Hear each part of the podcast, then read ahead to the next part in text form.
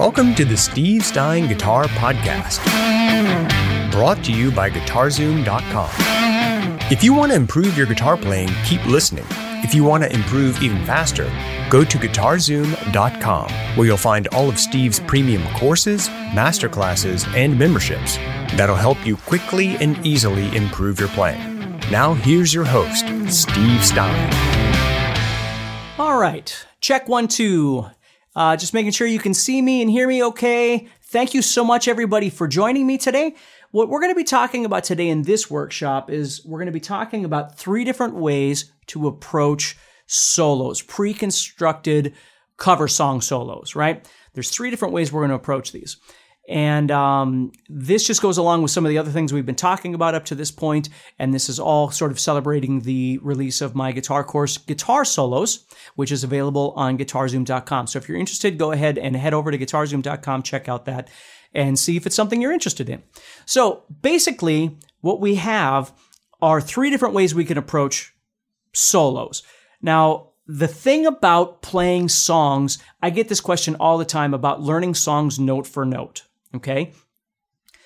We can get as close as we can to learning the song note for note.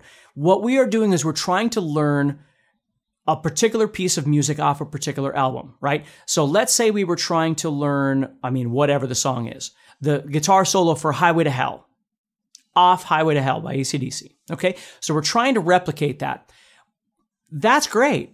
But if you listen to other live versions of Highway to Hell, is the solo exactly the same as it was on the album version? And the chances are almost never, right? There's going to be something that's a little bit different, some nuance. It might be subtle. It might be entirely different. It just depends. It depends on the artist. It depends on, you know, the the uh, the band. Certainly the, the song can make a difference, right? All these things. And so, you know, being my age, I'm fifty now. When I grew up, you learned songs by ear. So you got as close as you could, but, you know, there was still an element of you that existed within the learning of that song because of the way you thought about what the guitar looked like and, you know, the way you learned things and how things sounded and all that kind of thing made a difference. So along the way, you started developing kind of your own style, hopefully anyway. So you could improvise. Like that was one of the things you learn how to do. It's a, there's an art to improvisation, right? It's not like everybody can improvise really well. It, it takes a lot of time and a lot of patience, but in the same respect, it takes a lot of time and a lot of patience to learn something note for note. I just want you to understand that note for note is kind of a weird term because oftentimes, depending on the, the band and the style of music that you're playing, note for note can only be so close because there are things about the song that shift in reality. Um, again, it depends on the style of music though, right?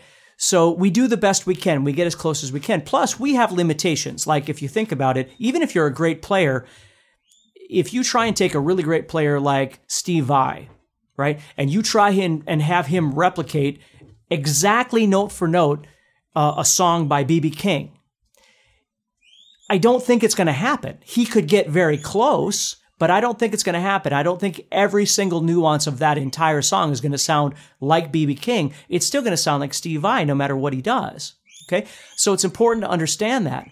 Um, if you hear any squawking in the background, it's our guinea pigs, just so you know, okay? My wife just walked by, and now they're squawking, and that's what's happening. So anyway, let me let me keep going here. Um, so my take on it is, is you get as close as you can to replicating the song in a comfortable way that suits your needs, right? So if you're learning how to play whatever... You're learning how to play that riff, right? And there's a bunch of other stuff to the song. But if you go back and you listen to versions of that by, by Randy Rhoads, for instance, it's not like every single time he plays everything, it's exactly the same as the album. It's not. He's taking the liberty of changing certain things because he chooses to. Now, we can choose to as well. If you go back and you listen to, um, you know, any of Ozzy's players, from Zach Wilde to Jake E. Lee to, I mean... Whoever, whoever it is that, that you enjoy, and you listen, Gus G., whoever it might be, and you listen to them play, it's never exactly like the album. It's going to be close, right? So, and again, I'm not saying you should slough off or you should slack your way through something. I'm saying that you are still you. At the end of the day, your, your approach still really matters on how you're going to play these things. So if we take and look at the solos to songs, you might have a song where the solo, really, you want to try and replicate that solo. Let's say, like, there are certain iconic solos in my brain, like While My Guitar Gently Weeps. Now, I'm a metal guy and I love metal, but there are just certain solos that stand out, like While My Guitar Gently Weeps, um, Still Got the Blues by Gary Moore, um, Purple Rain, right? There are certain songs that, um, Comfortably Numb. It's not like I'm the biggest David Gilmour or Pink Floyd fan in the world. I'm not, but I, I enjoy them. But that solo is absolutely iconic. And another one would very much be Crazy Train. Now, I've heard Crazy Train a million times. I'm sick of hearing Crazy Train, and I'm sure you are too. But that doesn't change the fact that for me, it's an iconic song, especially for me as a kid. And the solo was absolutely iconic. So I'm going to try and treat maybe Crazy Train solo as as religiously as I can to make it as accurate as I can.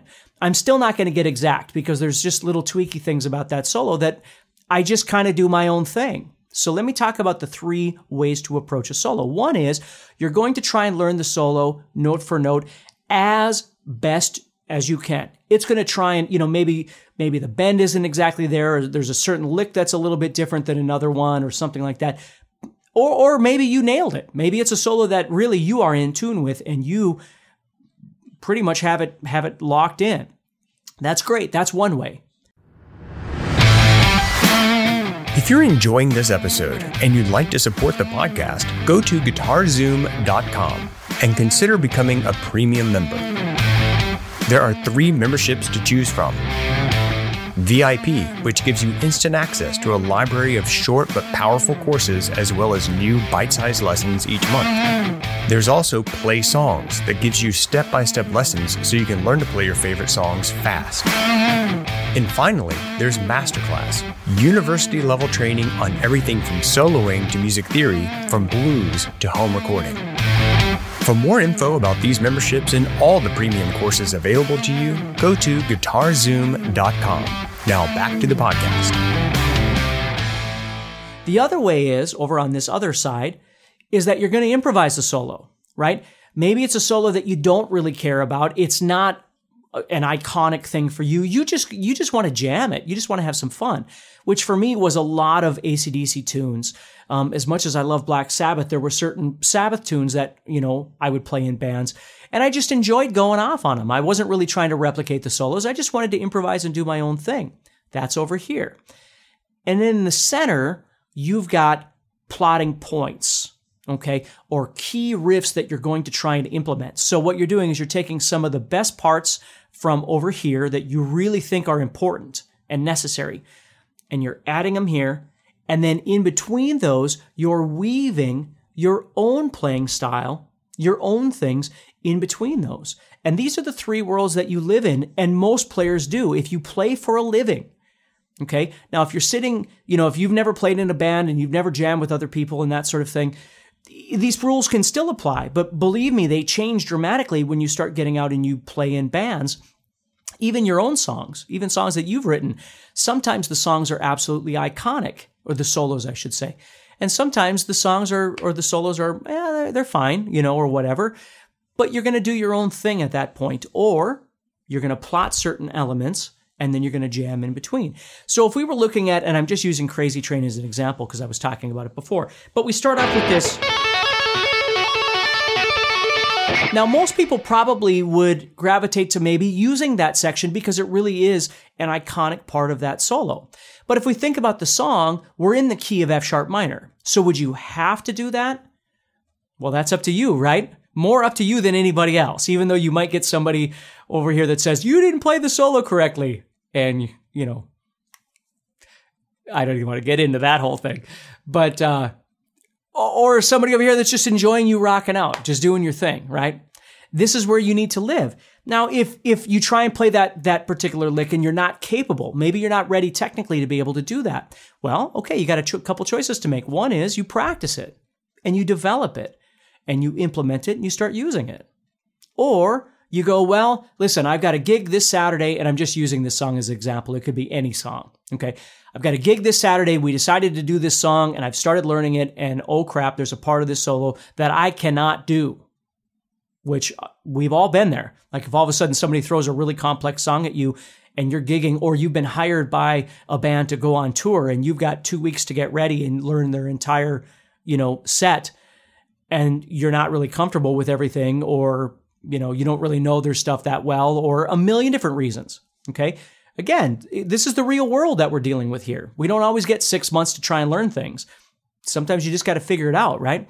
So you might work on that and develop it. If you don't have enough time or you're just not there technically, you might decide to do something else, right? So I think about that that lick is probably pretty iconic. Then we come off that. And again, that's a really melodic part. But the next lick really is irrelevant to me. And I'm just talking personally. You might go, no, no, no, you really need to learn that. But for me, coming down this...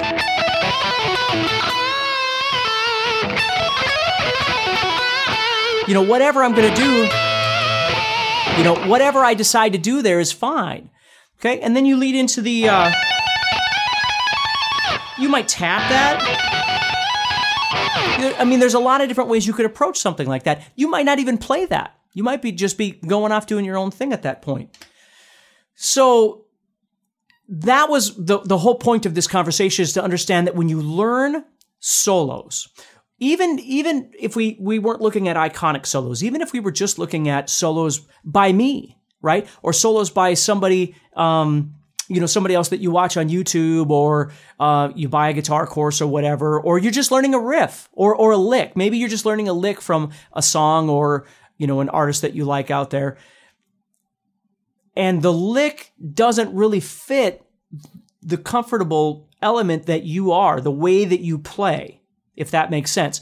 You've learned the lick, but really if you use this finger or you change this note or you, you played it this certain way instead, it just feels more natural to you. So again, you have two choices to make. Either you force that, and I'm not saying that negatively, you force that idea and you change the way that you play to become something new, which is fine, which is great, right? Or you, you bend this thing to fit into the way that you play, the comfortable place that you are. And you use that in your playing, okay? There's nothing wrong with that either. That's how you develop your own sense of self. Because again, if I go back to Steve Vai, when you hear Steve Vai play over just about anything, you hear Steve Vai. It doesn't matter if it's a, a song by somebody else or something, you still hear all the Vai-ness, if that's a word, it's a new word, in that solo and in that whole song. And he's not apologizing for that. That's who he is. That's the way he plays. So he's not trying to become somebody else. He's trying to just do what he does in different situations that he finds himself in. So I just want you to think about that a little bit when you're learning songs, when you're learning solos by other people, or even just being educated in a video or a lesson or a song that you're learning or whatever it might be. And you come across a particular thing and you go, well, what do I do with this? Do I play it that way? Or do I do something else with it? And again, I can't answer that for you, but I just want you to know that both are very uh, valid and they both exist out there. And you, again, we look at some of the icons that we listen to and we hear them do it all the time, but it's okay with them because they wrote the song, even though they haven't played it that way from the, the actual album version in ten years, twenty years, thirty years, who knows, right? It changes. But we're trying to focus on just that one studio version. And again, nothing wrong with that. But there's nothing wrong with changing it either and, and morphing it into something that fits uh, your, your style as well. So anyway, hopefully that helps you a little bit. So uh, take care. Do me a favor. If you can, please leave a comment for me, and uh, and I'll try and read that a little bit later. And if you've got any words of advice, please leave those as well. I love to see people talking and engaging in conversation that's positive and, and helps each other out. And uh, again, subscribe if you haven't already, and go check out guitar solos at guitar zoom dot com and see if that's a course that might help you a little bit in your playing. And take care, and I'll talk to you all soon. Next time on the Steve Stine Guitar Podcast. You could be in any key you want, but let's say I'm in the key of A, and I think about going from something like this. And then I move into this. And then maybe I move into something like this. And then finally,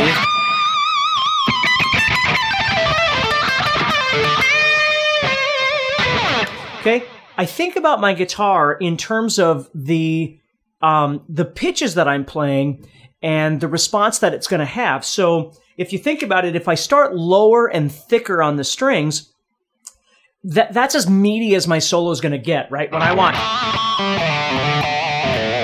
you know, something like that, that's as low and beefy. And again, you know, you can go lower and that sort of thing. And needless to say, there's going to be some overlap in different places here as well.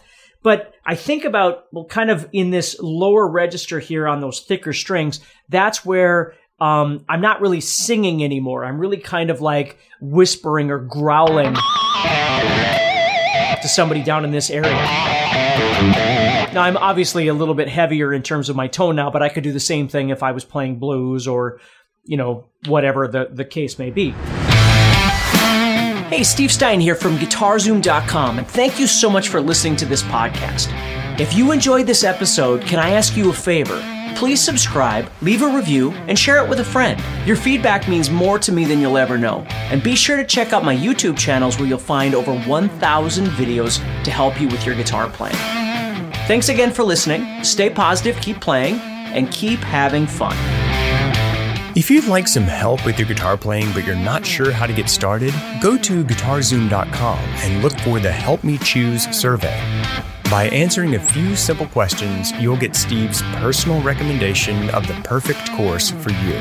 All this and more is available for you at guitar zoom dot com.